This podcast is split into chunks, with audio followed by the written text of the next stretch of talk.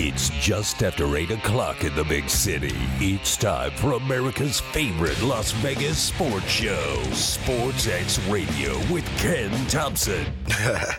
yeah. What up? Party's going on. Duh. Going Sports X Radio with Ken Thomson is brought to you by Panish Shea Boyle and Ravipudi. Trial lawyers that get results. Visit PSBRlaw.com. Steiner's Pub, a true Nevada style pub with three locations one on Cheyenne, one on Buffalo, and one on the south end of the strip. Steiner's Pub. We love this place. Preventative Diagnostic Center. Book your non invasive scan today for peace of mind. Visit pdcenterlv.com. Rob Rische, Farmers Insurance, 702 335 5744. 702 335 5744. Laborers Union 872, the builders of Allegiant Stadium and the Las Vegas Ballpark, home of the Aviators. Promodirect.com. Use K 10 for a 10% discount on your promotion items order. Promodirect.com. And by William Hill Racing Sportsbook, America's leading racing sportsbook. Visit WilliamHill.us. So get ready because Sports X Radio with Ken Thomson starts now. All right, KT live, PSBR Law Studios. It is a Fat Tuesday here in Vegas, and my goodness, it's a skinny Tuesday as far as the Raiders roster because they are down to 53. And their beat reporter for the Las Vegas Review Journal does an outstanding job. A fellow Mets sufferer, Vinny Bonsignore, joins us at 847. Rob Rische, always in studio, last Tuesday of every month. No Rob Rische in studio tonight. Like, what? what is going on here? This is like a curveball and a half right here. But Rische still will join us in about mm, about four minutes from now. We'll have him on the PSBR Law hotline, and we'll talk with Rob for about 27, 28 minutes. We'll get his take. He is a NFL fantasy football guru. He's in seven leagues. His wife Lisa wants to commit him, but uh, you know it's how Rische uh, makes some extra side money. He's actually very good at it. So I'll give you some tips on that, and of course the insurance tips that we always do on the last Tuesday of every month. Hour number two, my good pal Chris Weyrinski, Megalocks, baby. Love that guy. I mean, here's a guy in the middle of Hockey Town. Well, Chris Wynn will get mad if I say Hockey Town because I think Detroit's got that patent. But uh, the original Hockey Town, they just don't win over there, and that's Toronto. Uh, Maple Leafs haven't won since the 60s, for the love of God, but uh, they are great fans. One of these years, they may get it done. But there's Megalocks right there in the heart of Ontario, and he loves his college football. So he'll join me hour number two. We'll talk lots of college football. Remember, there's tons of games coming up on Thursday and Friday. Then Brad Powers and I get together Friday, Friday Football Fiasco, for the first full week of college football. 35 games on Saturday, a game on Sunday, and a game on Monday. I think it may, maybe 33 on Saturday and one. One. I think it's total of 35. Uh, but we've got, of course, Brad Powers with the FCS games. I don't even know how he does it. I mean, even if that's the only thing I did, I don't know if I could do it. But uh, you know, I'm trying to stay up on top of all this stuff. You got the U.S. Open going on. I'll get you some scores there. See if there's any upsets. Major League Baseball. Let's go to the Rich Badge and Findlay Toyota out of town scoreboard. But of course, you know Mondays, Tuesdays, Thursdays, and Fridays. We originate right here, PSBRLaw.com, PSBR Law Studios. So Panish, Boyle, Ravipudi, the best in SoCal for a long, long time. Now in their fourth year here in the Vegas Valley. You need personal injury? They're the best. I'm telling you. Nobody better. You know the 702 area code 830-9353. 830-9353. 830-9353. Just jot it down. May not need it now, but you may need it in the future. In SoCal and Vegas combined over three and a half billion in verdicts and settlements for their clients the last 10 years. That's pretty impressive.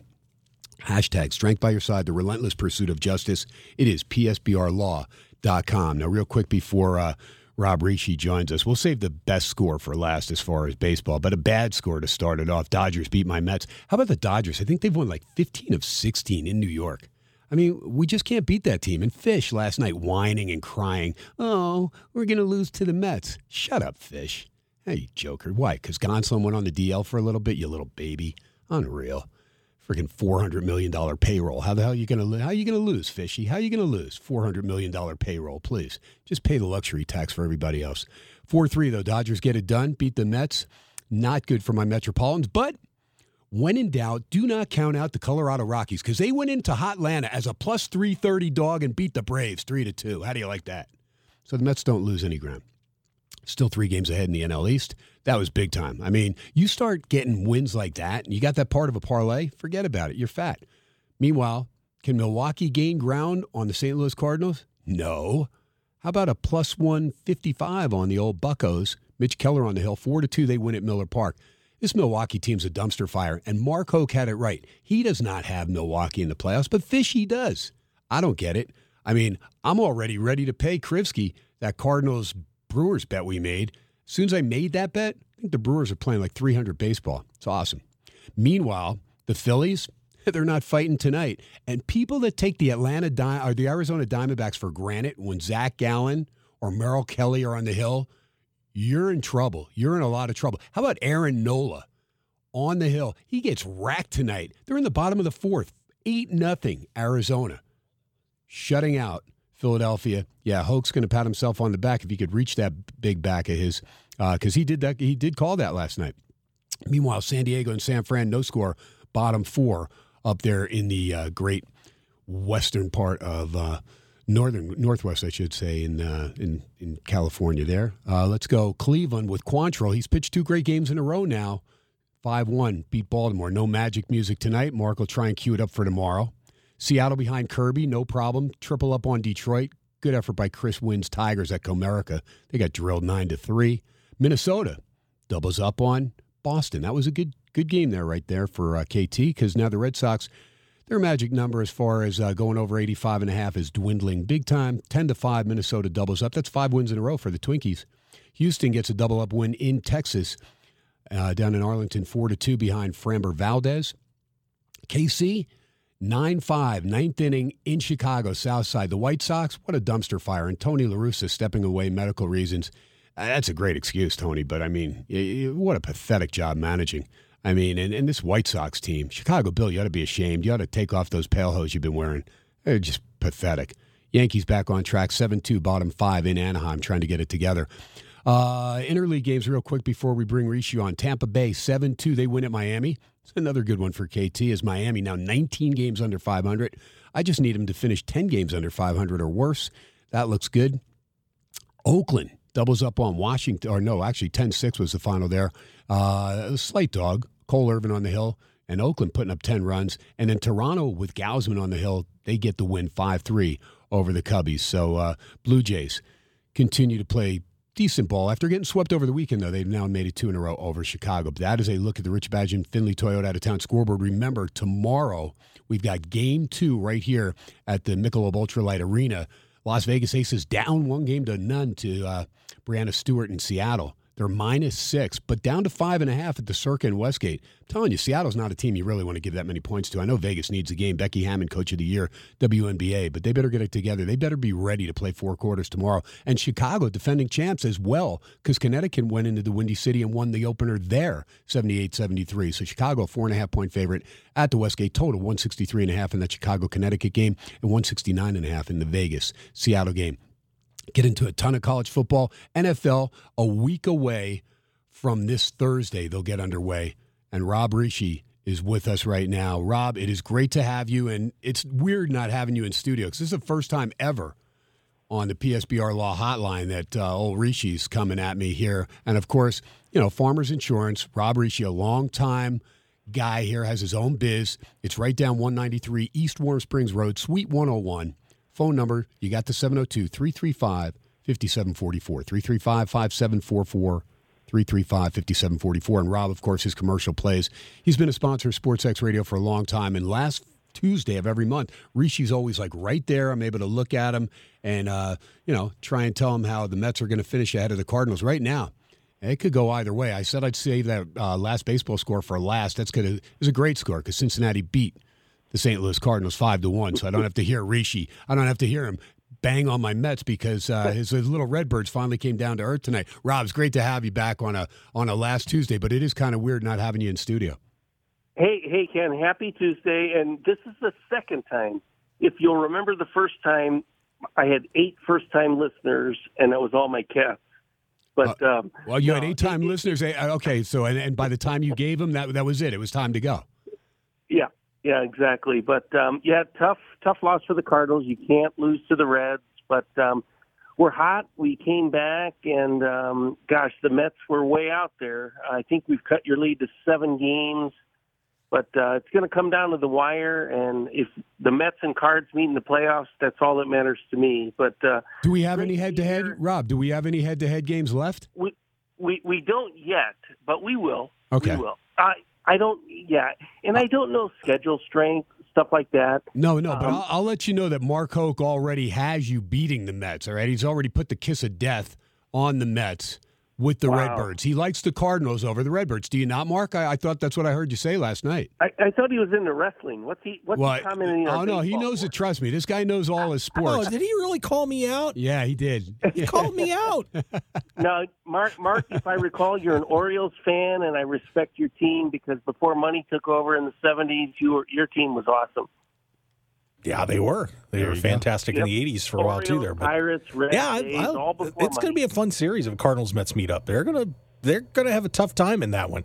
Your boys got to win there. You got to get your two pitchers, Ken. It, it, the offense versus defense, pitching. Um, I, I just, I'm, I'm, I can't believe Flaherty is is invisible, and we're doing it all without Flaherty. And I, I think we trade him. I think we get rid of him. I think he's a head case. All right, so who's going to want him then? If you you think he's a head case, who's going to want him? Gee, let's let, let's pick him up then. No, I mean uh, right now you know your assignment. I don't care if you're in studio or not. So last time you had eight first time listeners. So when Rob Rische comes on, he's got to have minimum of two, and only one time did he not have two. But there's many times he's had way, may, way more than two. Oh, one time you only had one, but every other time you've had at least two, and usually more than two. So from what I understand, Lisa was busy grabbing you some new listeners, and so you got three for tonight. They have to have uh, we have to have their favorite ball team or uh, or their favorite team, Favorite sports, sports team, team, and favorite fav- rock band. Okay, so let's go. What do you got? I, I got three good ones. John Matthews. He's a season ticket holder at Winchell's. All right. Uh, new customer of ours since yesterday. Um, played a little minor league baseball. He was a catcher. His favorite sports team is the Vikings. And I mean hardcore Vikings. His credit card that he paid with was a Vikings logo. So you know he's a diehard Vikings fan. Was it good? Favorite band? Was the card good? It, it, it went good. It went good. Once I uh, did the override with my Rams card, it, it was fun. No, I'm kidding. Um, no, diehard Vikings fan, and then Styx, favorite rock band Styx. So, Grand Illusion, Grand Illusion. Um, so that's John Matthews. Okay. My next two um, are related slash unrelated because they're both at my dentist office. The first one's Dr. Steve Garhart. He's my dentist. He's awesome. He's on Sunset. Um, can't speak highly enough of this operation. His favorite team is the Cowboys. Favorite rock band ACDC. So two two iconic choices. Um, and then my third guest, who is the greatest dental hygienist in the United States, is Tammy Shaw. Not Tommy Shaw of Styx, but Tammy Shaw. Her favorite sports team is the Knights, and her favorite band is Aerosmith. There you go. So, that's um, a good combo right great, there. great listeners tonight. No, that's awesome. Okay, so on Dr. Gerhard, what was his favorite band? ACDC. Oh, there you go. Solid choice. Yeah, that's He, my. he's a huge country fan, and he, he kind of, you know, looked a little away when I said rock band, but he finally got it together and chose ACDC. All right. Did you ask him just for curiosity's sake what's his favorite country band? Who knows? Come on, Probably Ro- George Strait, just like the rest of them. You know, just and, and and you and your and your wife's a country fan, isn't she? My wife loves rock and roll. She loves country. Um, she would take her slow boat to China with George Strait. There So, you go. Yep. Uh, then, all right. So if uh, if you're single in the next few years, I'll know what happened. Or, e- Exactly, exactly.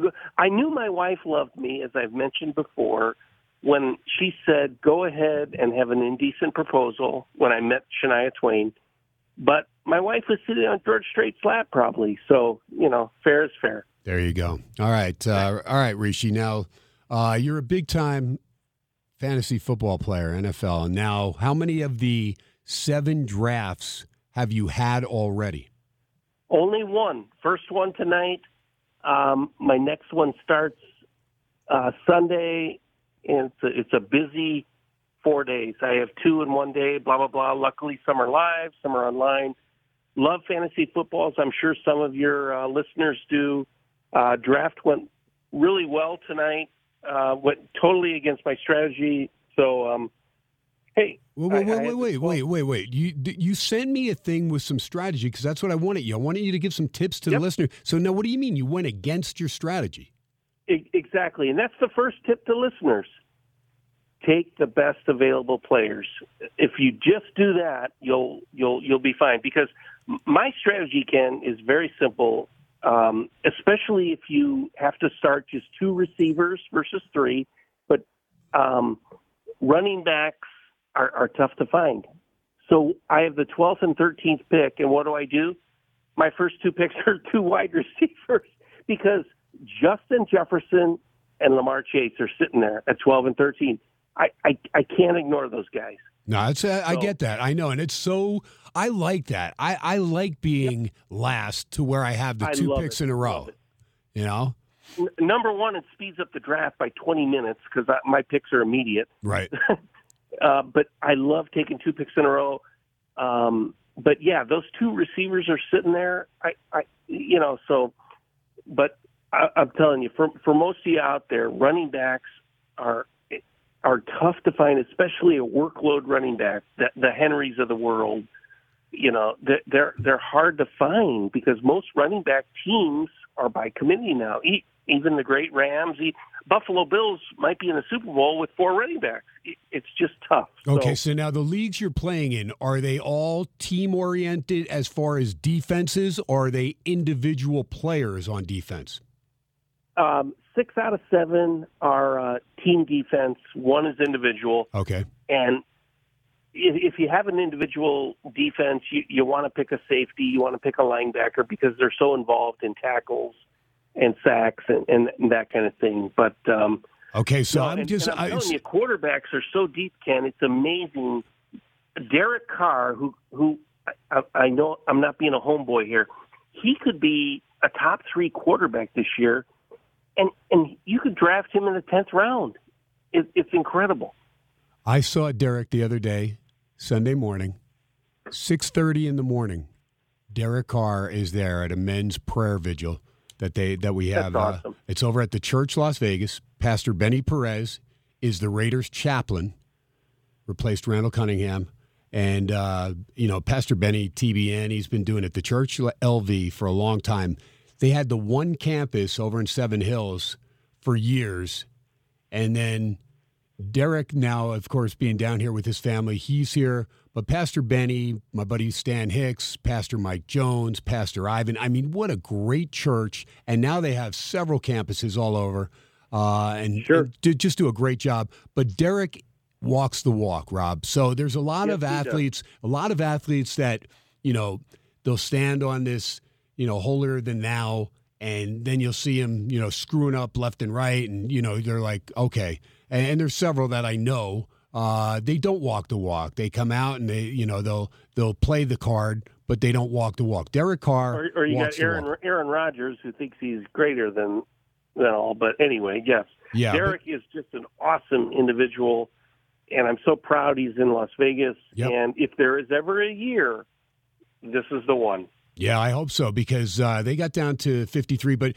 he and Hunter Renfrow, and I got to see Derek when he was at the uh, the men's altar retreat, which was over at uh, Thomas and Mack. And I want to say there's probably you know nine, ten, eleven thousand people there on a Wow. yeah on a Saturday morning. It was a Friday and then Saturday all day. And Derek was the last to speak, and he was just awesome. And then the best thing because it wasn't over till about 11, 11.30 at night. There he was at 6.15 in the morning at the men's prayer thing the next morning. And this is a guy, you know, he got all this money, right? But that's Right. not that's not what drives him. Yes, it's great. Does a lot of charity stuff, him and his wife, they do a lot of stuff church oriented, but he is who he is. And, you know, with the Raiders going through so much last year off the field, I Right. mean, it was good to have a quarterback that was grounded in his faith to really be able to migrate through it and help others, especially younger players, along with some psychological and uh, spiritual counseling. And that's why I love Derek. I just think he's the right guy for Boy, the that's job. That's just awesome, Yep. Ken. That that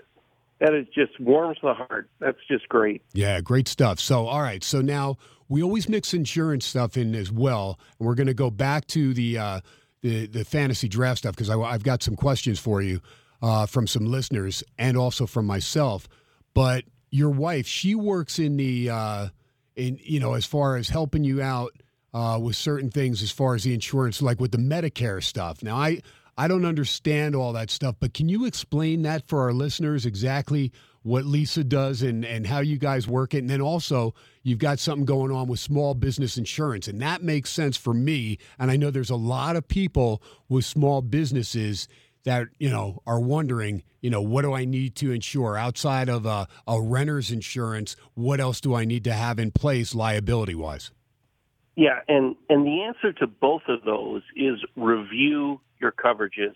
Briefly, small insurance, you'd be surprised what you're not covered for if you don't review it with your agent. Give me a call. What what if someone breaks into your business? Is your personal property covered? Is your inventory covered? And if you're a seasonal business, for example, you uh, skyrocket at Christmas, so you order double. Well, are you covered for double if if somebody breaks in? Are you covered for the glass that they break, the door they knock down? It, it's just review your coverage. And with Medicare, it's the same thing. Medicare, unfortunately, is very very confusing. Lisa is a pharmacist and a licensed health insurance agent. It's an awesome combination because she sees all the avenues. And with Medicare, what she's finding out now is people's yearly drug costs are starting to exceed what their plan offers. So they might be paying thirty dollars for their prescription. All of a sudden, they show up to the pharmacy and they owe two hundred and forty. Well, why do I owe two forty? This is for one prescription. Well, your plan you've exceeded. So she has reviewed. True story. Five people this week alone, where and, and keep in mind it's only Tuesday where she's gotten them into a better plan. They call it the gap coverage. They call it donut hole. I, I'm like you, Ken. It's a little confusing, and that's why I have a professional like her do it. Um, all I'm telling listeners is give her a call. She will review what you've got. If she can help you out, she will help you out. If she confirms your coverage is great, you should feel very good. Healthcare, Medicare, annual enrollment period, October 15th, blah, blah, blah. But there's a lot that goes on outside that time period, if that makes sense. All right. And that phone number again, 702, you got down, folks, 335 5744. You'll hear it throughout the night because Rob Rische spots play each hour, 335 5744. And if Rob can't help you, I mean, naturally, he'd love to have everybody's business. But if Rob can't help you, he may find an insurance company that can help you uh, better or maybe better equipped for that specific need. Like, for example, Hagerty, they insure my Raider Mobile because it's considered a classic vehicle. So that is one of their specialties. So, you know, something like that comes into play. Rob may say, hey, you know what? Yep. This I, may I be referred better. two Yep. customers to Hagerty today.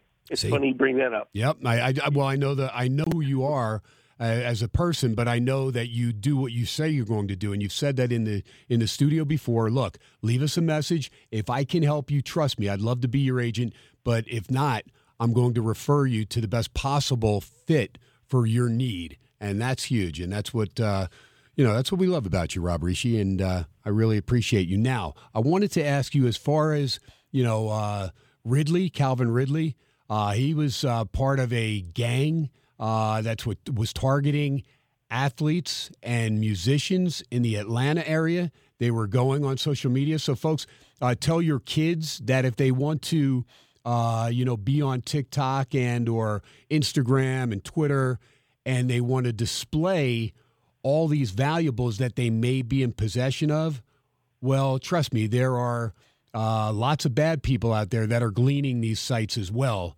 and they may be the target of robberies or home invasions, things like that.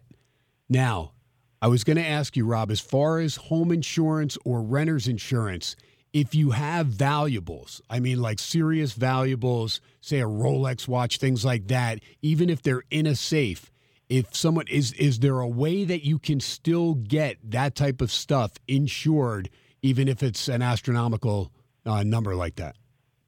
A- absolutely, and it, it varies by item. Um, you know, you've got guns, you've got jewelry so again, you'll want to personally speak to your agent, but there's two key words. The first key word is endorsement. You want an endorsement. Uh, a wedding ring is a great example. Uh, if if the wedding ring is over your policy limit, and maybe the policy limit is fifteen hundred, so if your spouse's wedding ring is ten grand, mm-hmm. you want an endorsement. The other key word is floater. You want a floater on that because and and the other thing I'll say, Ken, is pictures speak a thousand words. Okay. Take pictures. I don't care if it's in a safe. I appreciate that it's in a safe. But before you put it in a safe, take a picture because guess what? Something happens, you can always show the picture. And, you know, it, it they speak a thousand words. So floater endorsement. But again, we talked about review your coverages. It's it's no different. Call your agent, say, hey, I've got this item.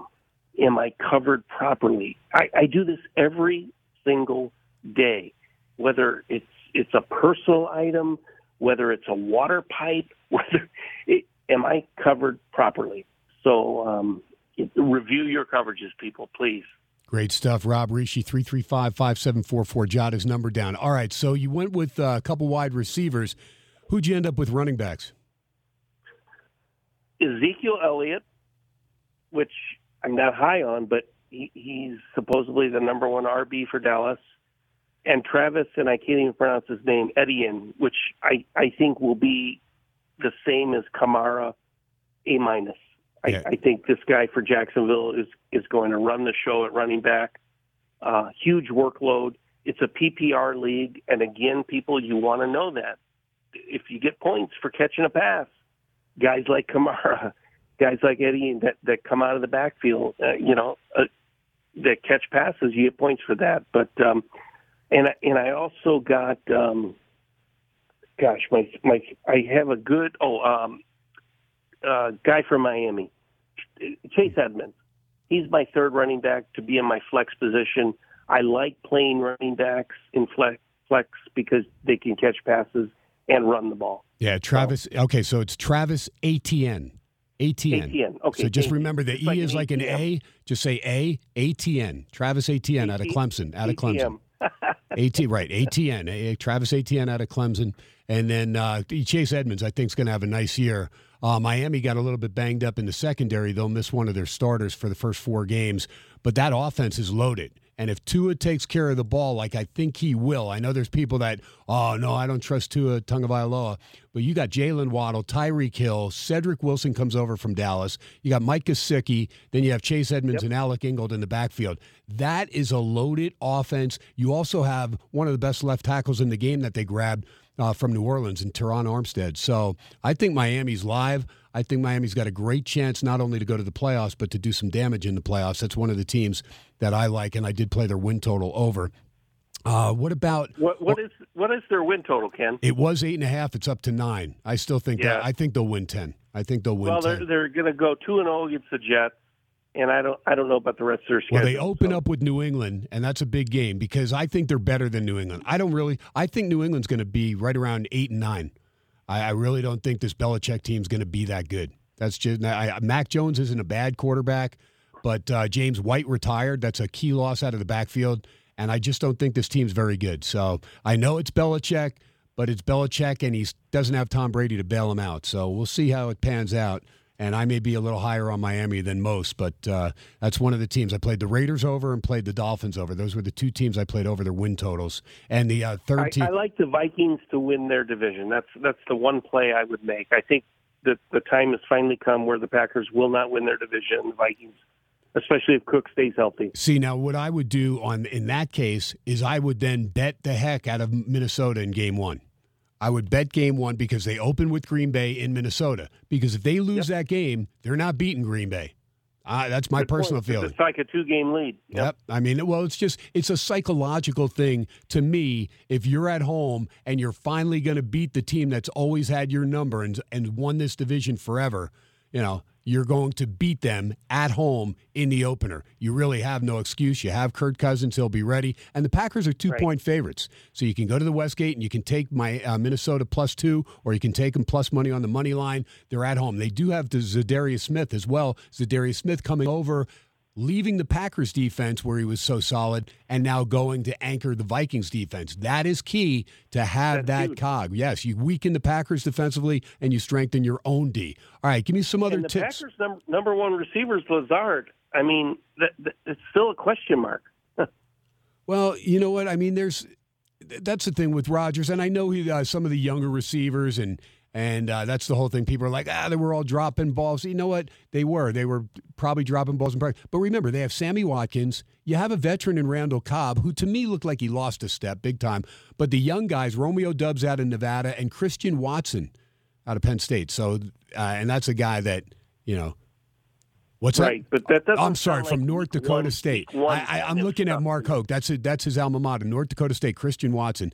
This guy is solid, and so Mark's telling me he's going to have a good year. He said this kid's the real deal. I think he has a better year than Trey Lance, the other North Dakota State guy that's now the starting quarterback for San Francisco. What's your take on the Trey Lance deal, and when did somebody grab him? Because he can run, there's no question. So he's going to get you points fantasy wise by tucking that ball under and running.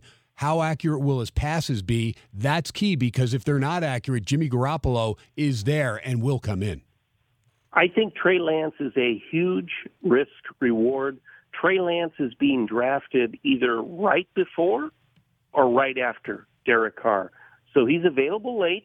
However, that running game is really up in the air. I mean, Elijah Mitchell's the guy, but if he gets injured, ding, blah, blah, blah, that team's in trouble if they can't run the ball.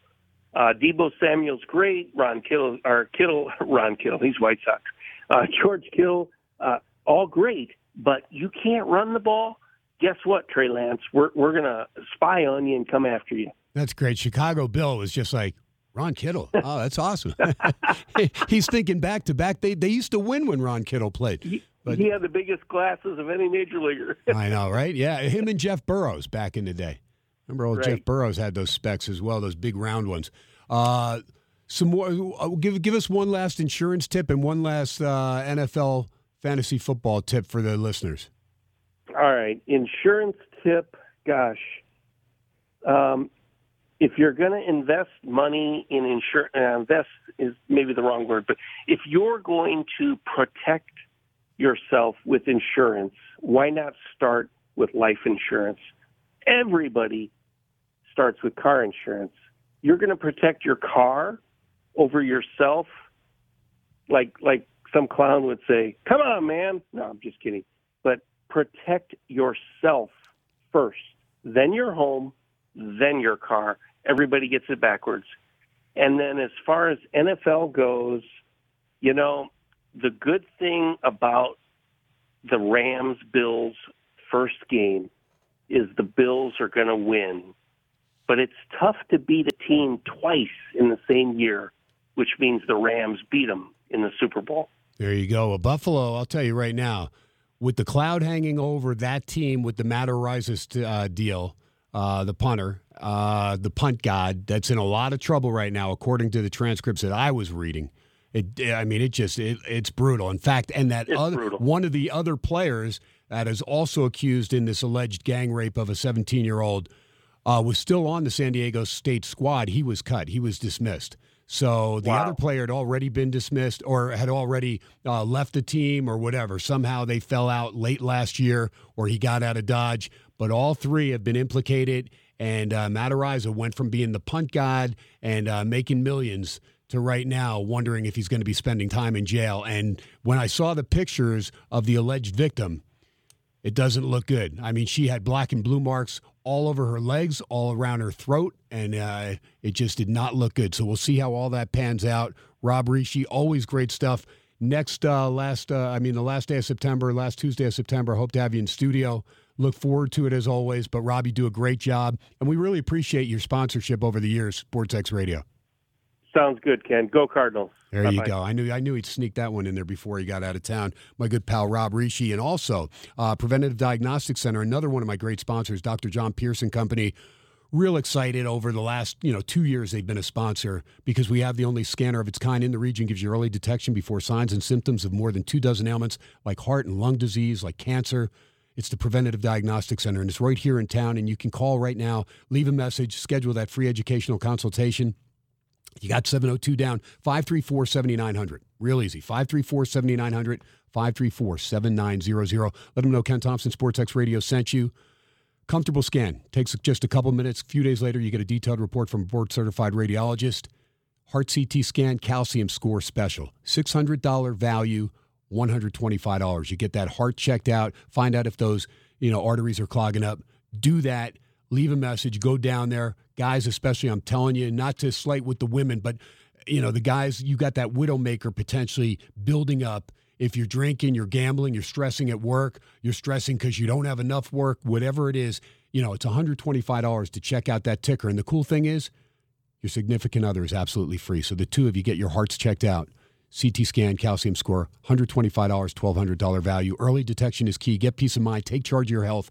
Call the Preventative Diagnostic Center, and you can go to the website, pdcenterlv.com, pdcenterlv.com. You can check out the scanner, 534 7900 534 7900. And do not forget about the Westgate Super Contest. Tomorrow night, of course, uh, back in his normal place will be Arthur DeCesar.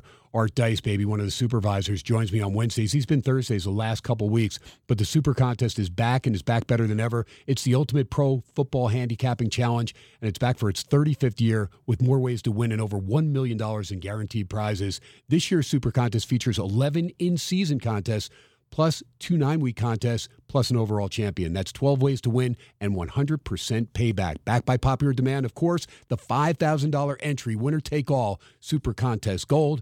And do not forget about the second half Super Contest reboot. Sign up now through September 10th only at the world famous Westgate Superbook.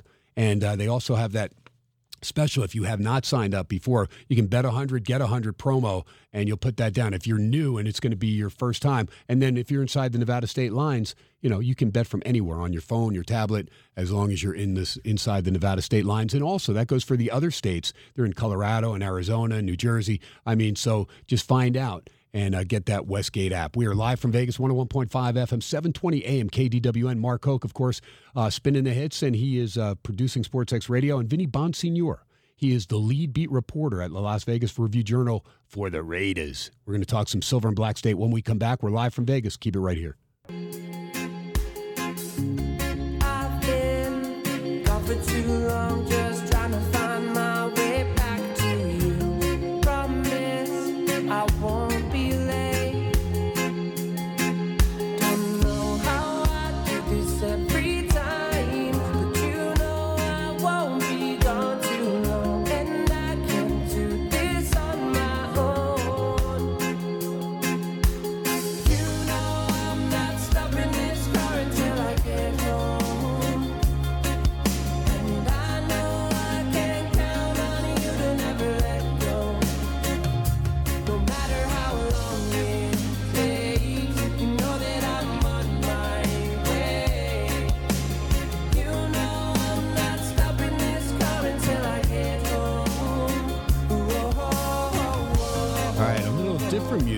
There. KT listens to his reggae, and you know I have my groups.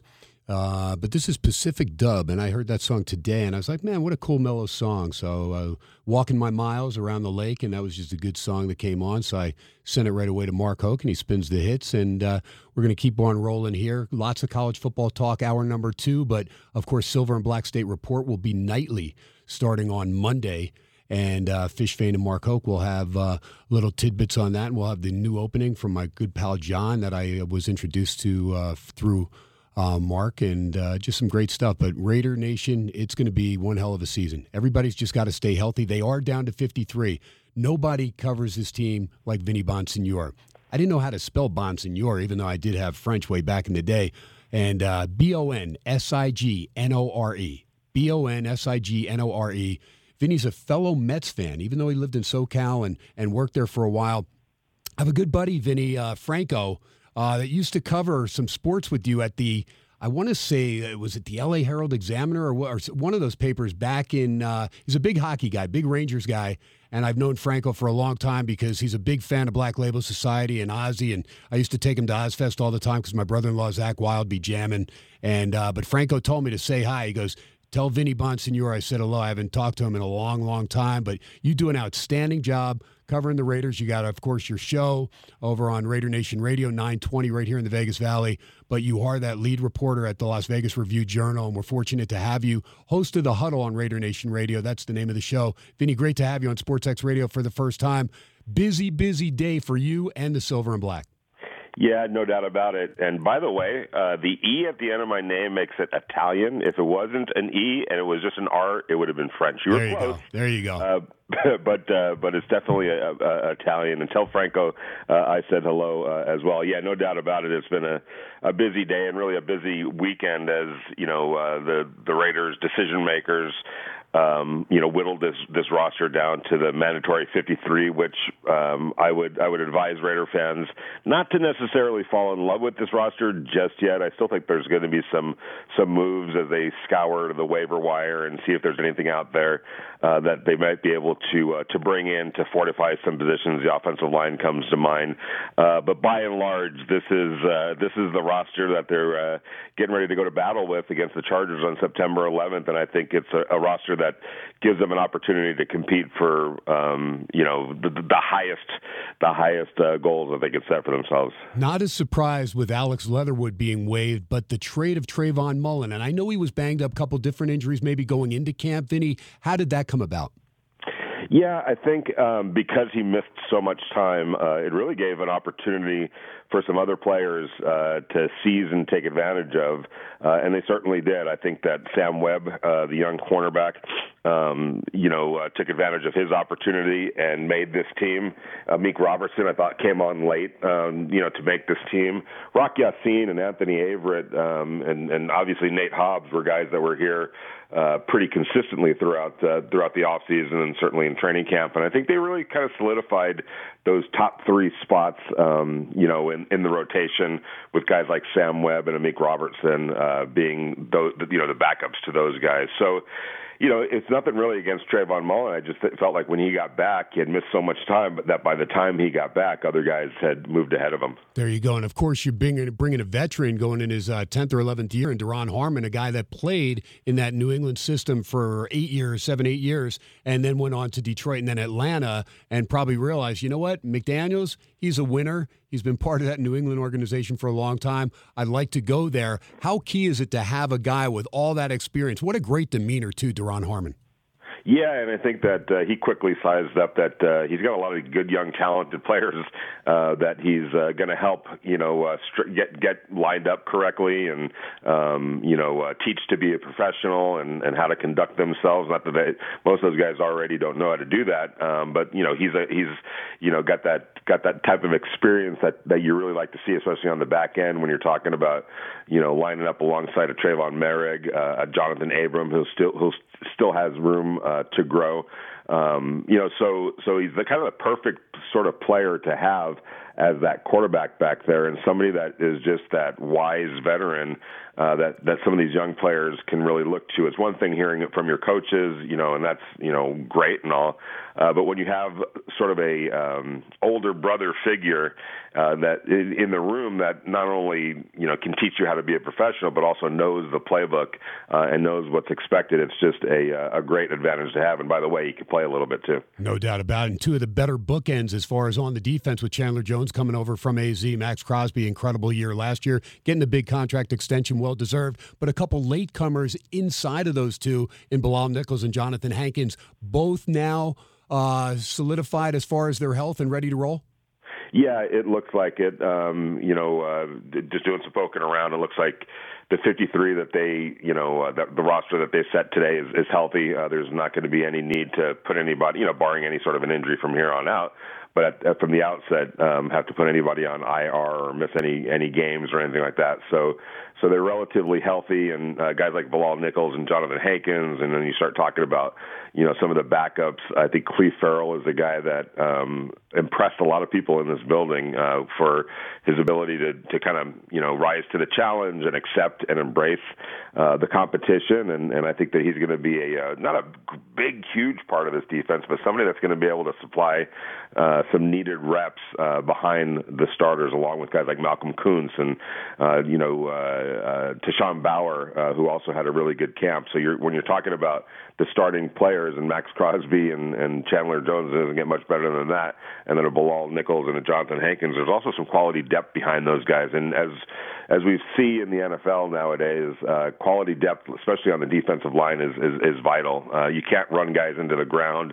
You need suitable uh, backups behind uh, the starters to be able to you know give guys the rest that they need during the course of the game during the course of the of the season without the dramatic drop off that sometimes you're going to get now not to say that you know guys coming off the bench are going to be able to deliver uh, productivity the way Chandler Jones and, and and Maxx Crosby can but not to say that but you know these guys are going to be able to come in and give professional, credible, uh, and at times some playmaking uh, reps, and that's super important. All right. So next time I get you on, we'll touch on our Mets as we uh, head towards the playoffs. But real quick, offensive line wise, got about a minute and a half, uh, Vinny. Uh, offensive line wise, we knew Colton Miller's a mainstay. John Simpson, Andre James, Lester Cotton Sr., Jermaine Eluemunor looks like that could be the starting offensive line. Although you said there still could be some moves based on other teams, what they let go. Dylan Parham, the youngster out of Memphis, Thayer Munford, the youngster out of Ohio State, both those guys on the roster. Uh, your take as far as the offensive line going forward, because we know Colton Miller's a hell of a lot better than anybody thought he'd be coming out of UCLA. Yeah, no question about that. And um, you know, I think there's some room, uh, a to add uh, to that room. There's eight players uh, right now on the offensive line. Uh, like like to probably keep nine. So we'll see if they go outside the building to to bring in some help. I wouldn't rule out Dylan Parham and uh, Thayer Munford eventually starting um, this year, sooner rather than later. So kind of keep an eye on that. And if that's the case, then all of a sudden a Jermaine Eluemunor and a John Simpson become, you know, pretty good depth, quality depth. So, and that's what the Raiders are trying to to build on that offensive line. You know, we we focus on that group of five, which is obviously vitally important. But as the Raiders have shown these last couple of years, and a lot of NFL teams uh, are kind of in that same boat you know, getting through a season with just your five um, is almost unlikely, uh, if not impossible. So you you also have to have that depth behind your starting five, and that's try you know it's kind of what they're trying to to create here. And again, I wouldn't rule that rule them uh, you know going outside the building at some point in these next couple of days to bring in some help. Great stuff from Vinny Bonsignore. Vinny, jot this down. The home opener, 918. That's my birthday. It's also Thayer Munford's birthday. It's also Zamir White's birthday. So both of those rookie Raiders will be playing their first home game on their birthday at Allegiant Stadium. Yep, no doubt, no doubt about it. And uh, by the way, September 18th is my wedding anniversary, and I got married here in Las Vegas. Outstanding. So, uh, That's awesome. All right, on, there Vinny. you go. So uh, a good day. Outstanding, Vinny. We look to have you back on throughout the season. You do a great job over there at the Review Journal. Appreciate you big time. We'll talk to you soon, VB. All right, thank you very much. Take care. Vinny Bonsignore, outstanding job. Hour number one in the books. Ken Thomson, Mark Hoke. We come back with Megalocks, talk some college football. We're live from Vegas Live, PSBR Law Studios, 101.5 on the FM side, 720 on the AM side. You're listening to Sports X Radio. I'm Ken Thomson. We'll be right back. Welcome back from halftime. It's just after 9 o'clock in the big city. Time to continue America's favorite Las Vegas sports show, Sports X Radio with Ken Thomson. yeah. What up? Party's going on. Duh. Going Sports X Radio with Ken Thomson is brought to you by Panish Shea Boyle and Ravipudi. Trial lawyers that get results. Visit PSBRlaw.com. Steiner's Pub, a true Nevada style pub with three locations one on Cheyenne, one on Buffalo, and one on the south end of the strip. Steiner's Pub. We love this place. Preventative Diagnostic Center. Book your non invasive scan today for peace of mind. Visit pdcenterlv.com. Rob Rische, Farmers Insurance, 702 335 5744. 702 335 5744. Laborers Union 872, the builders of Allegiant Stadium and the Las Vegas Ballpark, home of the Aviators. Promodirect.com. Use K-10 for a 10% discount on your promotion items order. Promodirect.com. And by William Hill Racing Sportsbook, America's leading racing sportsbook. Visit williamhill.us. So get ready because Sports X Radio with Ken Thomson starts now. All right, KT hour number two, live PSBR Los Studios here in Las Vegas, Sports X Radio, Monday through Friday, 8 to 10. Mondays, you get uh, the fish tank with Fish and Hoke. Uh, guys do a great job. Got into some great baseball talk last night and uh, was listening. And uh, I know Mark Hoke doesn't give my Mets much of a chance in the National League, but that's okay. That's all right. That's just just the way we want them. We don't want any. We don't want anybody to give us a chance. It's okay. And uh, Fish, on the other hand, you know, eh, this guy's the most pessimistic guy. I mean, here he's got this, you know, six thousand six hundred million dollar payroll. It's gone up two hundred million since the last hour. Uh, but you know, the Dodgers. Are you kidding me? Even with Gonsolin out for a short period of time, he'll be back.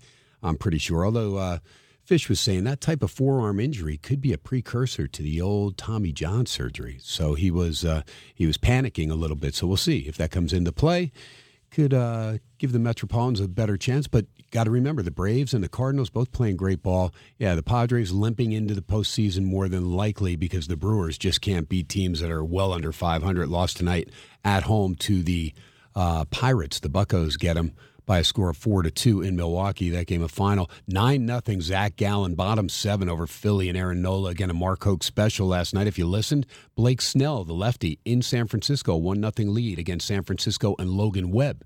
And the uh, Giants can't get out of their own way. Yankees 7 3, bottom eight in Anaheim over the Angels. Those are the only three games going. Everything else final. Gave you those scores before. It is a final.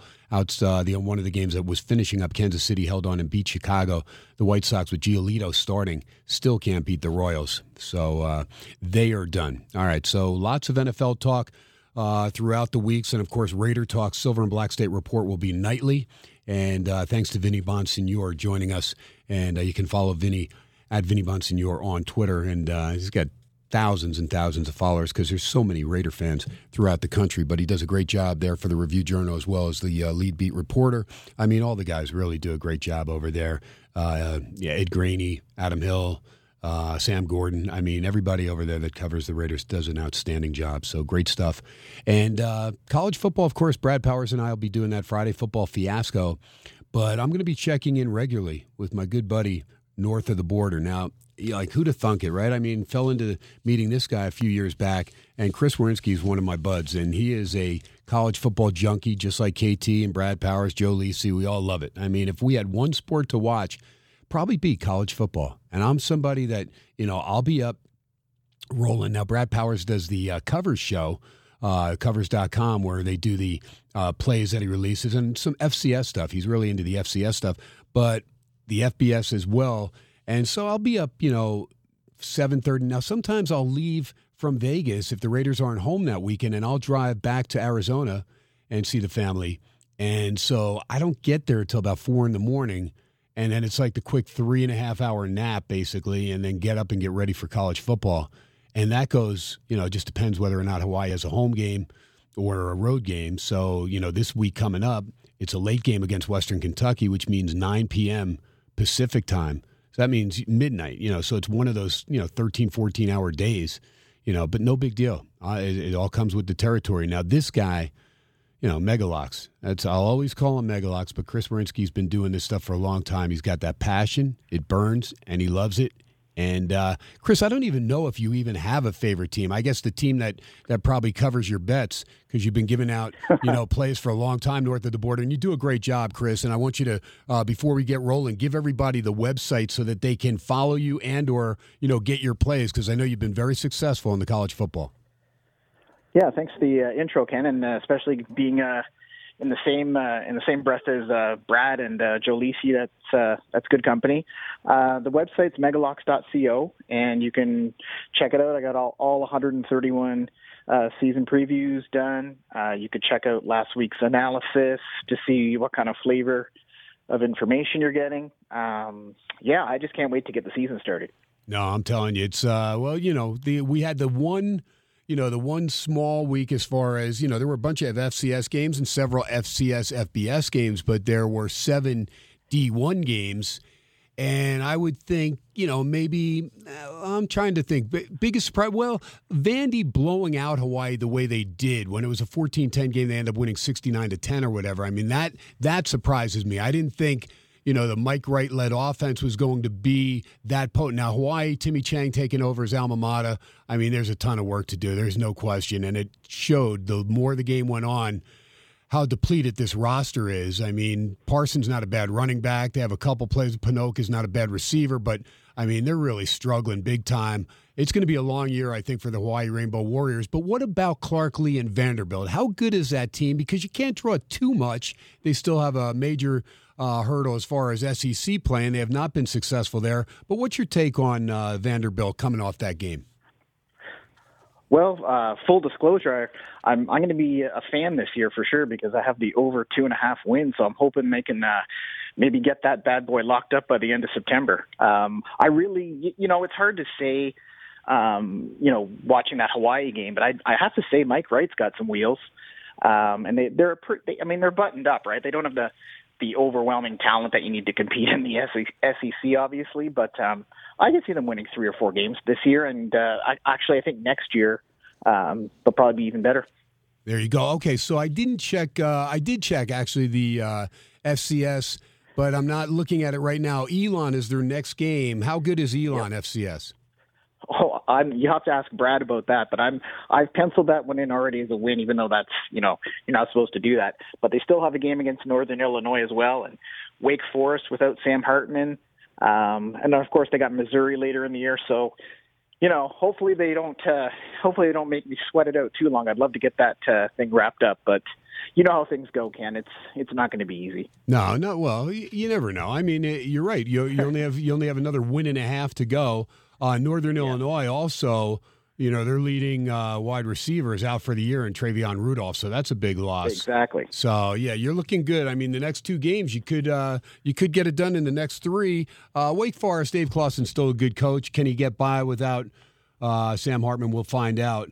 Uh, against Vandy, but you never know. This Vandy team, Clark Lea, very optimistic, says his goal is to win national titles in Vandy. I mean, come on, man. I mean, that's going from a yeah, two I, and I ten. that clip of that Yeah. press conference. It's Ken. great. It was like, I, you know, I love the optimism. It was a little over the top, but hey, why not? Here's the thing: not only can you be a great athlete, but you got to be a smart, great athlete. So to get into Vanderbilt, you know, we want you to uh, hit the books and hit the gridiron. That's all you're going to do: eat, drink, live, sports, and academics. To get into Vandy and win a national title for Clark Lea. Now in his second year, two and ten last year. We'll see how he pans out. He did make us a little money. Well, actually, uh, probably paid the juice off. He was six and five against the spread, and uh, sometimes you know you got to look at uh, the game within the game, which we all do here at SportsX Radio. Ken Thomson, Megalocks, Chris Weyrinski, and we're talking college football this hour right here on KDWN SportsX Radio. If you miss any part of the show, at SportsX Radio and at Ken Thomson 87. I will tweet it out. It will be up on Apple Podcasts, Spotify, and SoundCloud. So if you miss uh, anything as far as the show goes, that'll be all set up. And then I'm going to get that to where I have that uh, situated on the website as well. So you'd just be able to go there and get it that way. Uh, we've got some big games coming up this week, but they're not all on Saturday. We've got some games coming up on Thursday.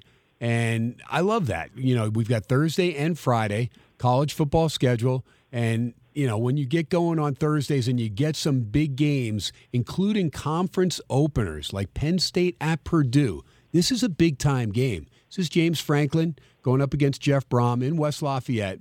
Aidan O'Connell, pretty solid season last year, over 3,700 yards passing, 28 touchdowns.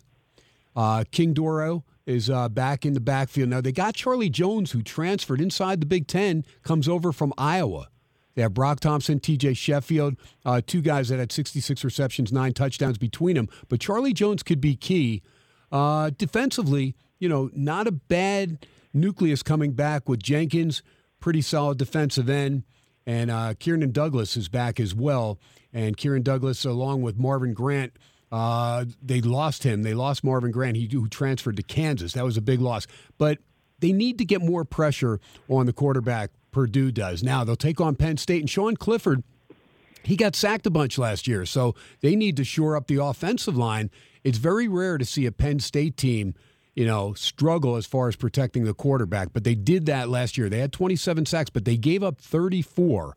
They were plus six in the turnover department. Curtis Jacobs, Joey Porter Jr., they come back to lead the defense. Mitchell Tinsley transfers over from Western Kentucky, had an outstanding year receiving. 80 now, now, Chris, if I told you these numbers 87 receptions, 1,402 yards, and 14 touchdowns, you would think for sure this guy led his team. But at Western Kentucky, with uh, Zappe, of course, quarterbacking, Jerreth Sterns had 150 receptions for 1,900 yards and 19 touchdowns. My goodness. So uh, Tinsley had a great year, but not near the mammoth year that Jerreth Sterns had. But Clifford's pretty solid. If he stays healthy, he could be good.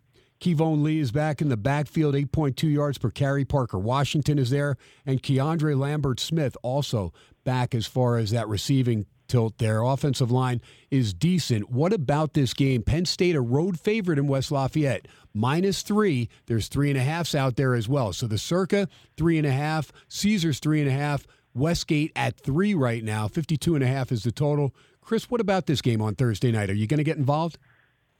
Yeah, well, I've got a little nibble already on Penn State. Um, I just think they have a much more talented roster. My, I'm, I'm not crazy about, you know, I don't know about the offensive line, um, but I do like Sean Clifford as a, you know, crafty veteran, and he was fine last year. And Penn State was on quite the roll. I think they started even, what five and zero looked like they're, or that looked like they were going to start five and zero, and then he got hurt in the Iowa game.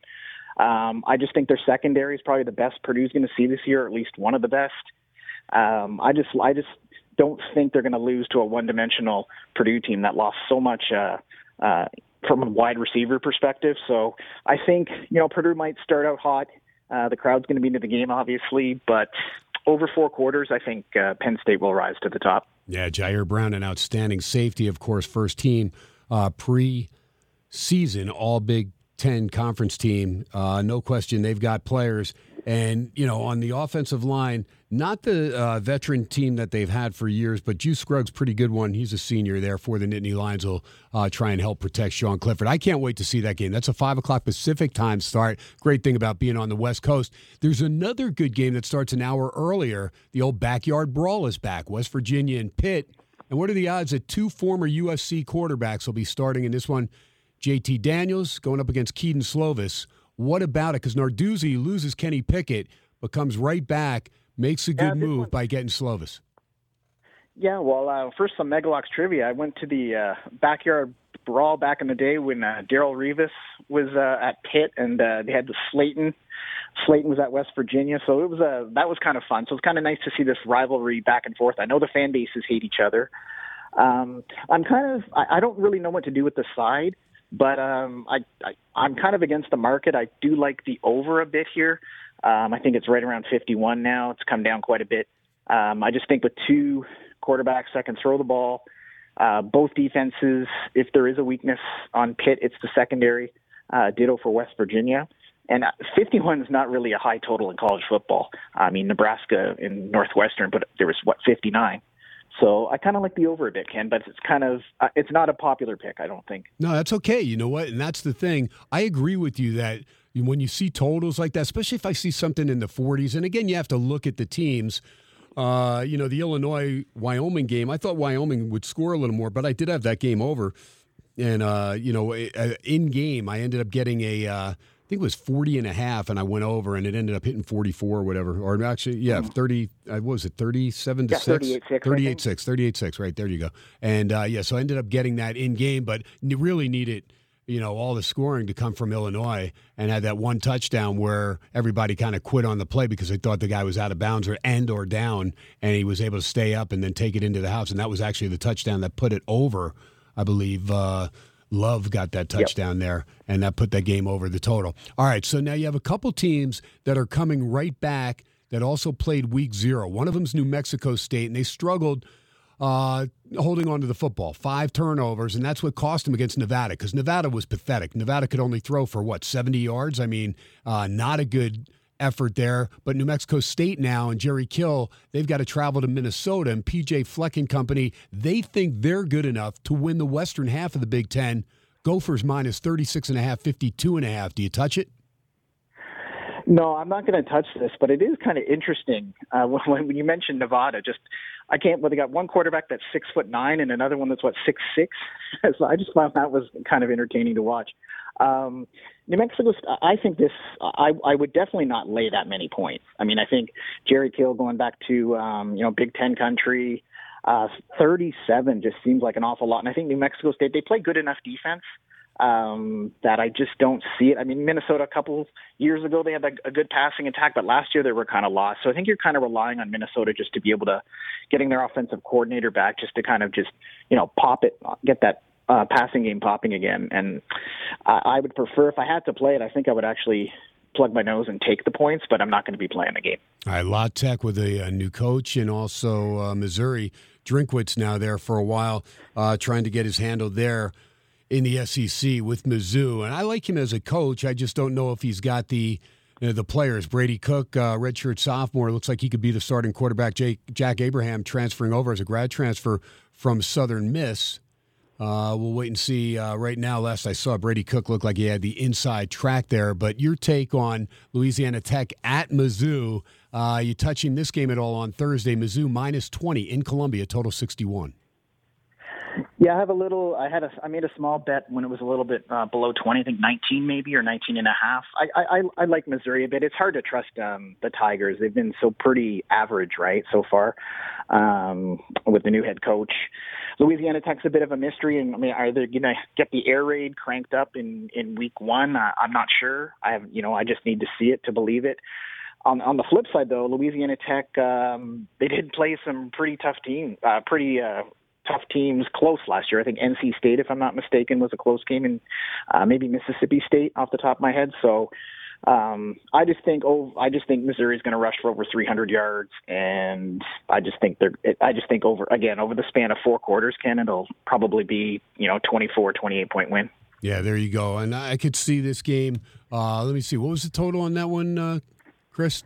I'm trying to let me go Oh. back there. It is Oh, uh, I got it. 61. 61, I think. Yeah, you can find Yeah, 60 and a half, 60 and a half and 60s around around the country. So 60 I could see this game going over. I know Connor Bazelak's not there for Mizzou anymore, uh, but Sonny Cumbie, we know coming over from Texas Tech, the type of offense that he's going to run. And you talked about it, the air raid. And so you can see it for sure that uh, there's going to be points on the board if uh, they don't play in between the 20s. Sometimes that scares you a little bit, but we'll wait and see how things pan out for La Tech. Right now, they're plus 20, and the total you can find as low as 60 in that game, Louisiana Tech and Missouri. That's also a 5 o'clock Pacific time kickoff, 8 o'clock back on the East Coast where uh, Chris is.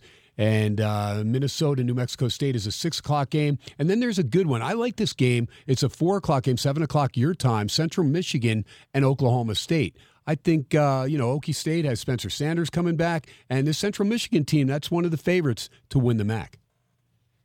Yeah, I um, um, I took a, a small play on the Oklahoma State uh, team total under so far. Uh, I think if you can get it, I, you can. I'm sure you can get it now around 40, um, 39 and a half. The game under I also like a bit. I think Central Michigan has proven that they can, you know, give play decent defense. Um, and with Lew Nichols, I mean, I think they're going to be able to run the ball a bit. Even though Oklahoma State's uh, defensive line is stout, I, I think Central Michigan will have some success. They got a good quarterback.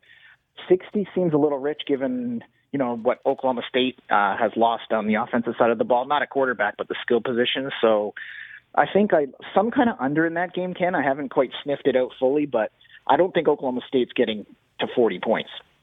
All right. Well, we'll see how that pans out. I, I, I could see Central Michigan uh, being being one of those teams that you better be careful from uh, out of the MAC. I mean, they're in the hardest half there, but uh, Daniel Richardson's a pretty good quarterback, and you mentioned Lew Nichols. Lew Nichols the third, he is solid. There's no question. Uh, Dallas Dixon comes back, decent receiver. Uh, but I like this Central Michigan team, and when you have a guy like Lew Nichols in the backfield, you are dangerous. And again, like I said, Daniel Richardson, uh, sophomore year, but this guy, he's pretty darn good, man. So I could see this game being very, very interesting. Central Michigan at Oklahoma State right now. The Pokes in Stillwater minus 21 and a half, total of 59 and a half. And again, that's a four o'clock start on Thursday. The only other game on Thursday we did not mention that'll be Ball State and Tennessee. And uh, Hendon Hooker, one of my favorite fun players. And uh, this game opened, I think, around 28 up to 35. Total is 68. What about Josh Heupel in Tennessee? How good are the Volunteers going to be this year? Well, I, ho- I hope they're going to be pretty good. I have a I have a small bet on them to uh, win the East, which is obviously just a flyer, and uh, Hendon Hooker as well at about eighty to one. Um, I really like. He's probably he, he might be my favorite player right now to watch, and I love the offense. Um, so I, I think the defense is also going to be a bit better this year. It- I have. I'm not going to play the game, but I mean, I can't. I can see them just, you know, scoring in the 50s, and it's just a matter of, you know, how much Ball State can contribute. I'm not super high on Ball State um, this year, so this just feels like Tennessee can cover if they want, and I'm just not willing to guess. But I'm just hoping Hooker has a big day. Yeah, you know what? And I like Hendon Hooker too. He scares you sometimes because he holds that football like a loaf of bread back there. But he's Yeah. that, he's that quick, and know, it's crazy because over the years, even when he was at Vatech, you know, when he takes off out of that pocket, sometimes somebody just like will swat at the ball and get lucky and get it when it looks like he's about to get a thirty-yard play. All of a sudden, you know, he loses the ball. But he's worked on that, and Heupel's worked on it with him. I think this is going to be a good year for Tennessee. I just have a feeling, and I love their fan I base. agree. You know, but I, I really think Heupel's got it going. Cedric Tillman's pretty good wide receiver. Jabari Small, pretty good running back. And then defensively, you know, their linebacking core is pretty solid with uh, Beasley and Banks. Those two guys anchoring uh, the linebacking core. And uh, Byron Young, we know how good he is. Now, it is weird that Alabama and Tennessee both have a Byron Young on the defensive line, and both are first team All SEC. Yeah, well, that's probably one of the only similarities you could make uh, with Tennessee and Alabama right now. But that is kind of an interesting quirk. All right, another another one that's already uh, probably crowned Alabama. Where are you as far as that uh, that playoff? Let's go there. What about C.J. Stroud and o- Ohio State? What about this Buckeyes team that last year didn't play Garrett Wilson or Olave in the Rose Bowl against Utah? But my goodness, Jaxon Smith-Njigba, what a game he had, and Marvin Harrison Jr. Uh, you know, you have Julian Fleming, but then you have TreVeyon Henderson, who's maybe the top running back in the country. But CJ Stroud really stepped up. I didn't know he was going to be as good as he was. Offensive line, always reloading there at Ohio State. Defensively, always going to pressure the opposing quarterback, and the secondary is always going to be pretty darn good. Your take on this Buckeyes team? Let's start there. Yeah, they're uh, well. I mean, I, I like Stroud is my pick to win the Heisman, and um, from what from what I gather from I don't I'm not you know Mr. Training Camp guy, but uh, from what I've heard, like the, the Ohio State receiving core is just it's just ridiculously deep, and so I think the defense will be better with a you know upgraded defensive coordinator. I, I don't think there's really much in the big in their schedule um, that's going to be overly scary. So I would be really surprised. I mean, if they even lo- I I can see them going undefeated and then into the playoffs, and then you know who knows. I think it's a pretty chalky setup this year, Ken. Obviously, more so than even in the last couple of years. I think Bama and Ohio State to me. I mean, they just lay over the field more so than you know a couple of teams have in the, in the recent past. So, I, I, I like Ohio State's prospects this year. All right, so Heather Dinich did her column on ESPN Plus and had 20 teams that she thought could get to the playoff. Now, about tw- I'd say about 10 or 12 of them, the percentage was ridiculous. It was under 2% opportunity to uh-huh. make the playoff and then to win it all, you know, you started getting less than 1%. But she did not have USC there. And I get it. Lincoln Riley going over, bringing a ton of grad transfers, you know, both sides of the ball. But at the end of the day, if they win at Rice Rice Eccles Stadium in Utah, and Utah opens a season and beats Florida, USC closes and beats Notre Dame. I mean, this USC team has the type of offense that's good enough to outscore most defenses. Yeah, I debated actually adding them as a, a sort of a long shot play to get uh, either to get into the playoff or um, to win it. Um, you know, and then you could hedge yourself out of it. I'm just not crazy about the defense, but yeah, the Pac-12 is down this year big time, and again, there's not much on on USC's schedule if they're as as good on offense as advertised. So I don't know. I don't really. I mean, obviously Utah is going to be a tough game, right? But I mean, realistically, you win the Pac-12. It's like it's kind of blue sky, but you win the Pac-12, you have one loss or less, and you're in the playoff, right? So I, I give them, you know, they're they're a reasonable long shot, right? Yeah, so Chris, so Chris, the other uh, the other night uh, on Friday Football Fiasco, Brad and I we spoke with Bill Riley, the voice of Utah the last 14 years, and a couple couple little tidbits. First off, the game against Florida, Yes, they did prepare because you would figure Salt Lake City, there's no way you're going to be able to get any type of humidity set up there uh, to where you're going to feel like the swamp and crowd noise. They went to their indoor facility. They cranked it up to 90 degrees, and then they had the swamp coolers going to make it, uh, you know, to where you had that humidity. And then they had the sound just blaring there throughout the entire practice so that Cam Rising was going to be able to work on the silent signals. You've got Tavion Thomas and Micah Bernard in the backfield.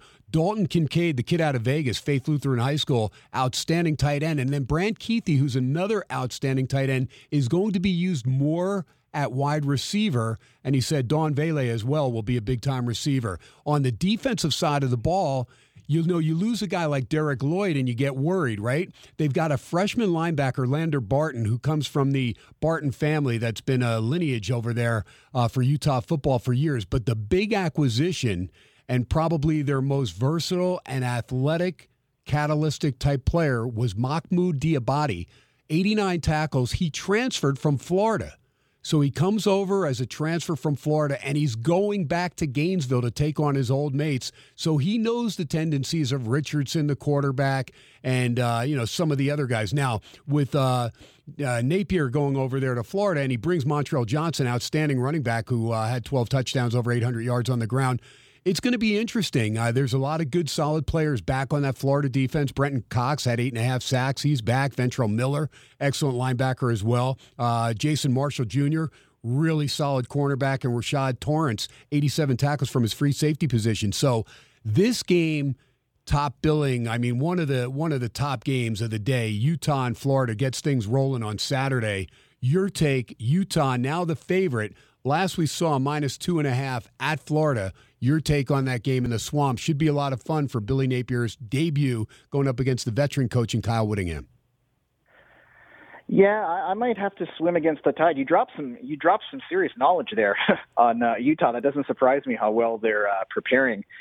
Um, I I kind of lean to Florida a bit just because of I just think their overall team speed uh, is, is going to cause them problems. I mean, last year before the season kind of went down the drain and they had injuries. I mean, they only lost to Bama by two. They destroyed Tennessee. Um, I never put too much um, credence into home field, but the swamp is obviously like an insane place to play, and it's not like Utah has a ton of. I don't think anyone on the roster really has played in any kind of tough environment. I mean, 2019 they played at Washington. 2020 they played at Washington. It was a COVID year, so you had like 14 people in the stands. 2017 they played at Oregon, but that's irrelevant.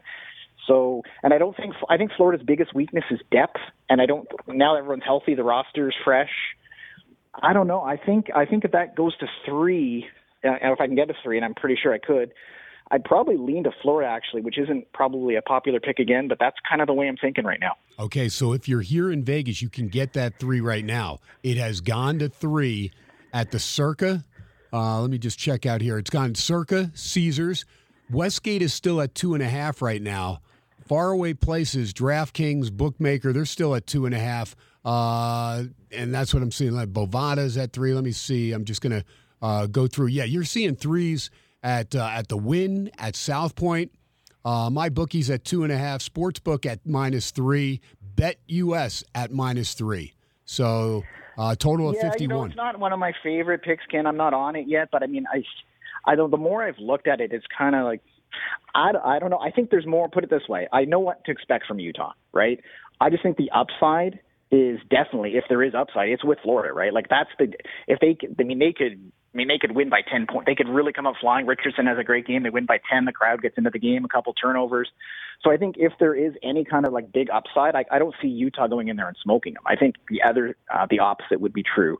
If there was kind of a surprise, I think Florida might be better than we think. There you go. Okay, so good stuff, and yeah, don't underestimate underestimate Billy Napier. Uh, he did a great job at Nevada, and he looks to bring that tradition over there to Gainesville. Uh, let's move on down now on Saturday. I'm going to jump around on you a little bit. Uh, Let's see. Let's go.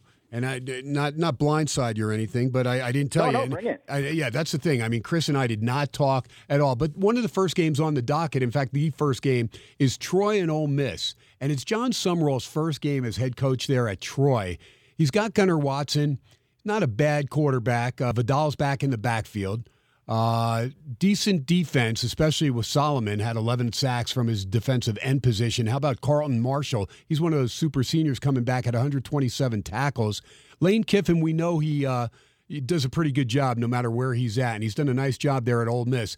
Uh, Altmyer Jackson Dart. Last I saw, Dart was listed the USC transfer as the uh, on the as the one, but uh, he hadn't announced last I saw. So I'm waiting to see what's going on there. He's got two really good guys on the left side of the offensive line, and Broeker and James. Uh, running back Zach Evans comes over from TCU, and Ulysses Bentley the fourth comes over from SMU. So a couple pretty good transfers there, and then Jonathan Mingo. They expect a lot from him at his wideout position. Malik Malik Heath uh, really uh, going against the grain as far as the Egg Bowl tradition. He transfers from Mississippi State and comes over to Ole Miss. That's going to be fun when the Egg Bowl goes down. AJ Finley, 90 tackles, leads that safety position, uh, and the secondary had three interceptions last year. And then Cedric Johnson, six and a half sacks, very solid as well. Your take, Troy, Ole Miss, Ole Miss minus 22, 58 and a half. Um, well, first of all, I, I I'm huge. I'm a huge Lane Kiffin fan, so I know he's not everyone's cup of tea, but I really like. Uh, I, I, re- I really enjoy the way he coaches. It's just like everything about the guy. Um, I like Troy in this game to cover. Uh, haven't bet it yet, but um, I'm not. From what I'm reading, I don't. I mean, Matt Corral was just fantastic, tough.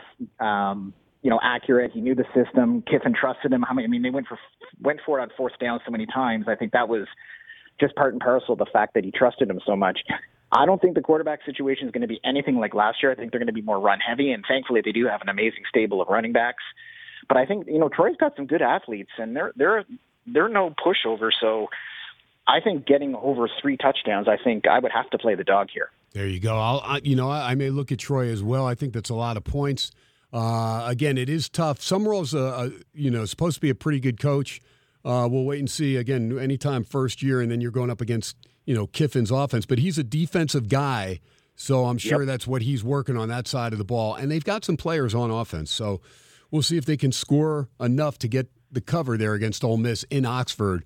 Uh, that's the first game on the docket, game 163, 164 on Saturday. We talked Utah, Florida.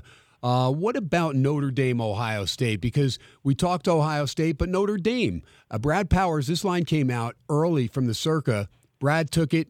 He's a Notre Dame fan his whole life, but he took Ohio State minus the 10 and a half. He said this line will, cl- will climb big time and he said he expects it to get to 17. And he got a lot of brushback from the Notre Dame faithful saying, Are you kidding me? There's no way. And, uh, you know, this line won't be over 13. And, and Brad still has the tweets. And so he tweeted the guys back going like, well, it's up to 17. Well, it's actually up to 17 and a half in several places far away. And right here at Caesars, they're flexing a 17 and a half. Still 17 at the Circa and at the Westgate. Total of 59. Uh, Buchner is the uh, starting quarterback, coming off a little bit of an ankle injury, but he's probable to go for the opener. He's a dual threat guy.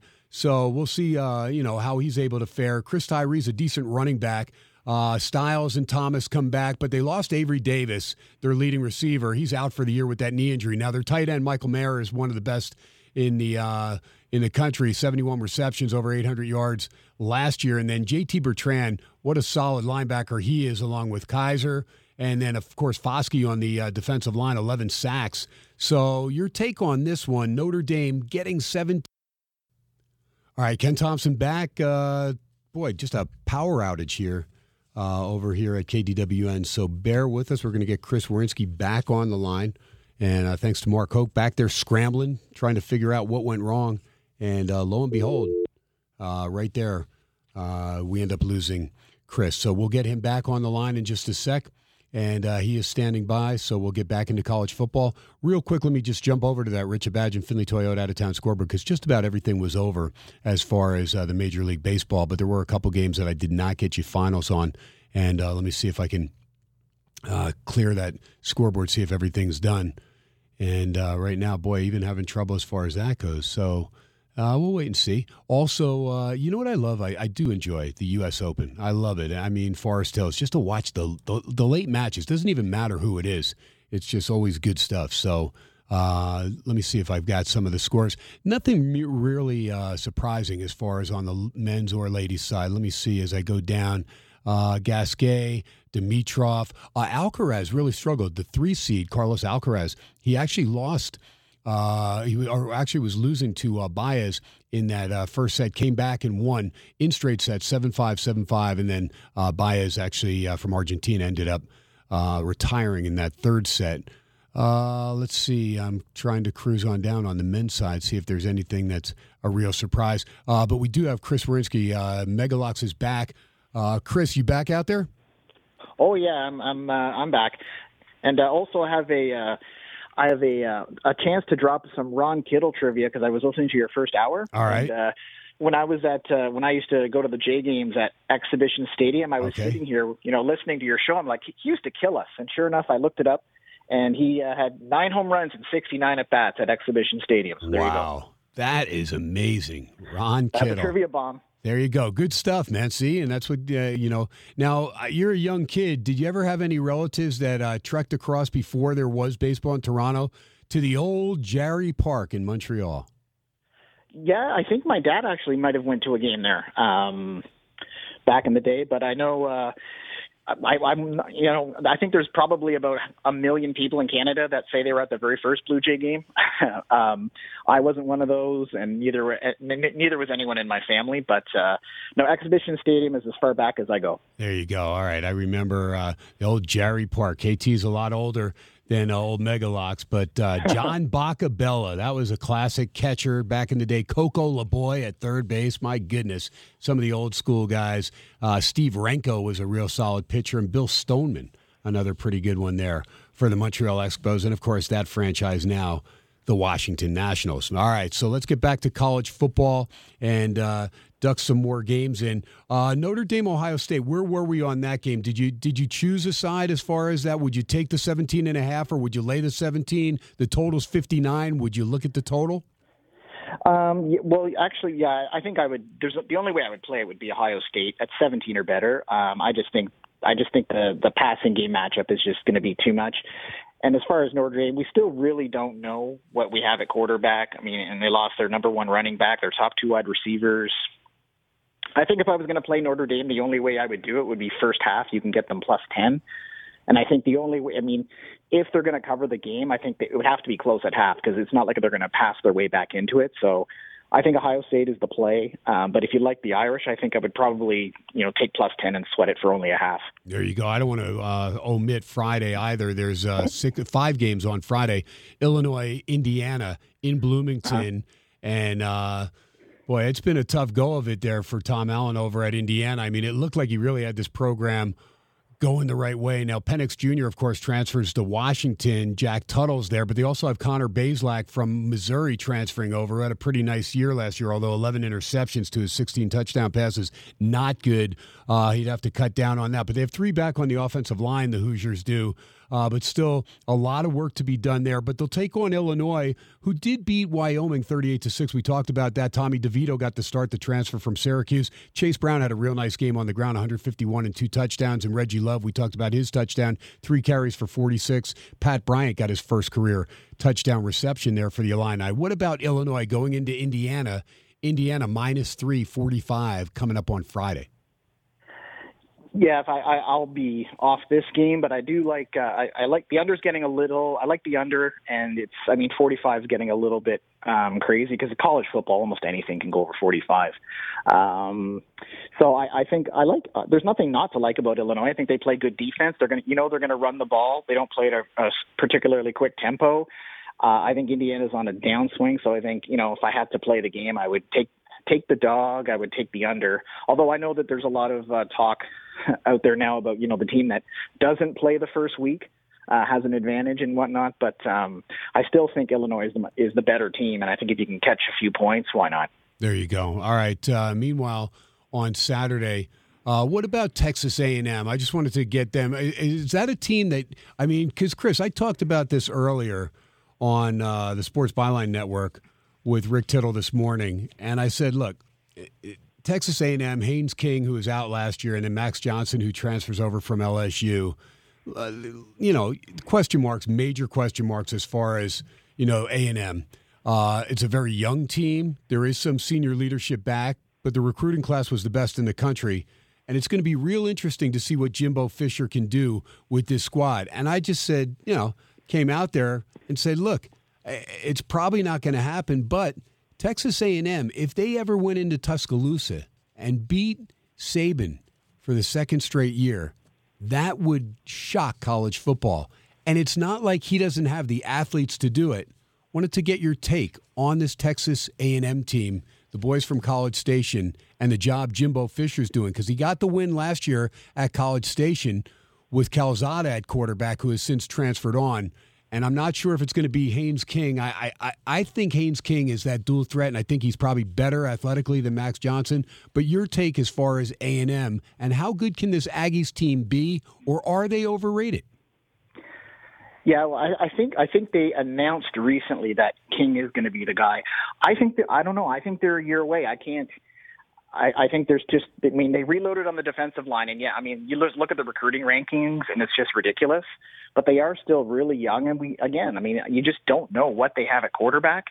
That's not good. Um, I, I so I just don't think this Bama team and that defense. I mean, they're they're pretty loaded like they were last year. Um, I think if I like Mississippi State on paper as just as good as Texas A&M, and that may sound crazy, but that's a team that I'm pretty high on.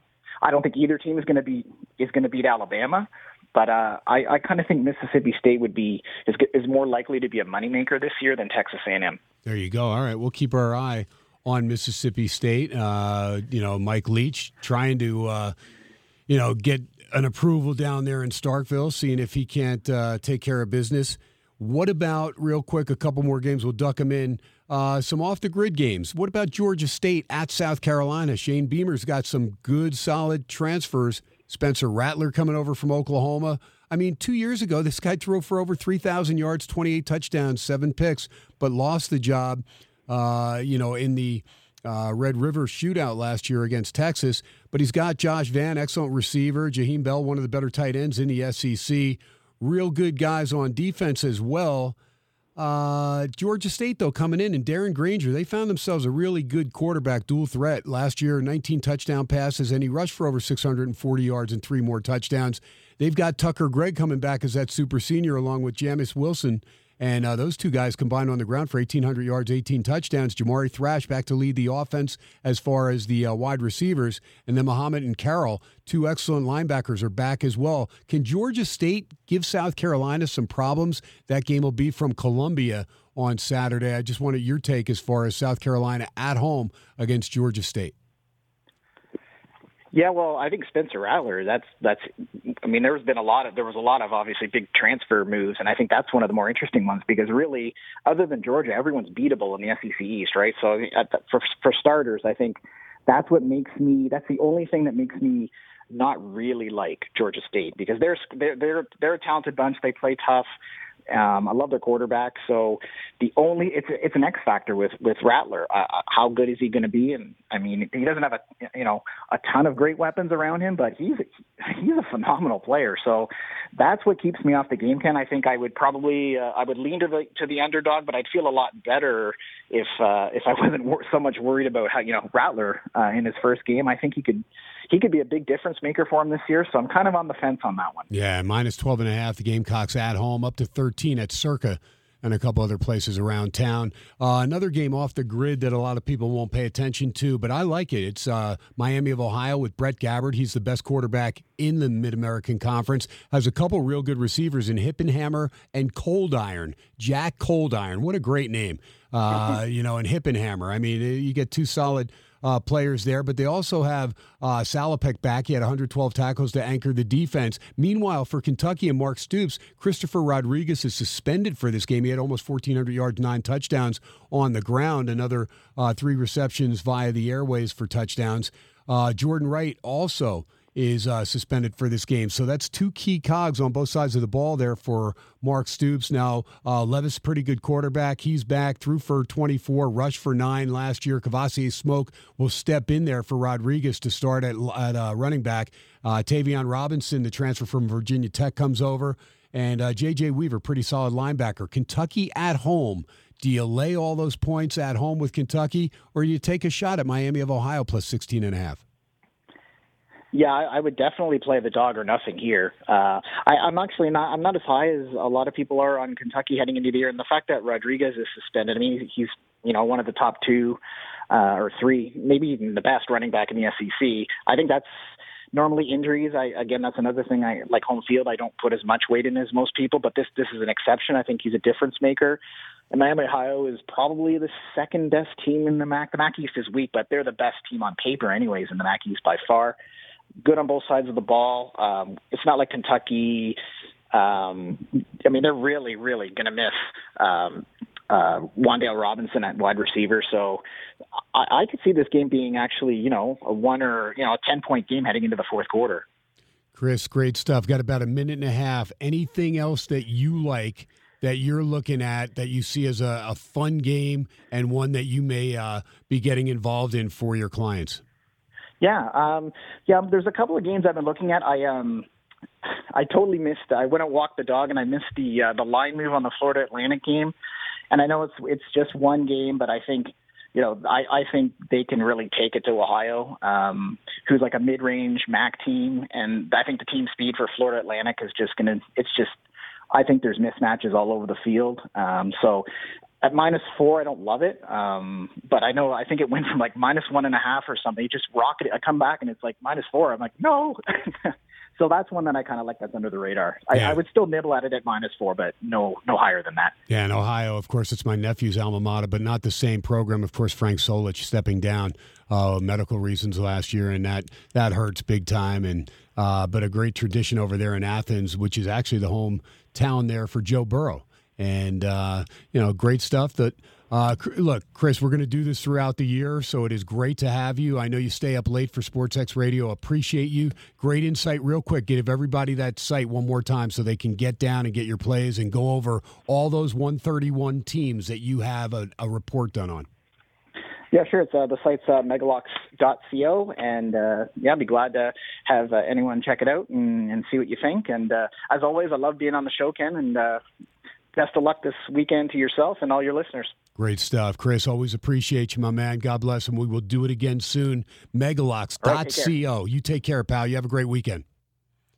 Love Chris, man. Just a great guy. And my goodness, time flew by. Again, uh, going to do it for us on a Fat Tuesday. Now, tomorrow night, I'll be back at Steiner, 1750 North Buffalo. And uh, hopefully, we'll have some Orioles magic music and maybe some Mets magic music, man. We both need a win tomorrow. See if we can't get it. That'll do us for a Fat Tuesday. Till tomorrow, you know the rules no drinking and driving, no texting and driving. Most of all, God bless our troops. God bless you. Live from Vegas, Sports X Radio 101.5 FM, 720 AM KDWN. Archives up in about 20 minutes. God bless, folks. Have a great evening.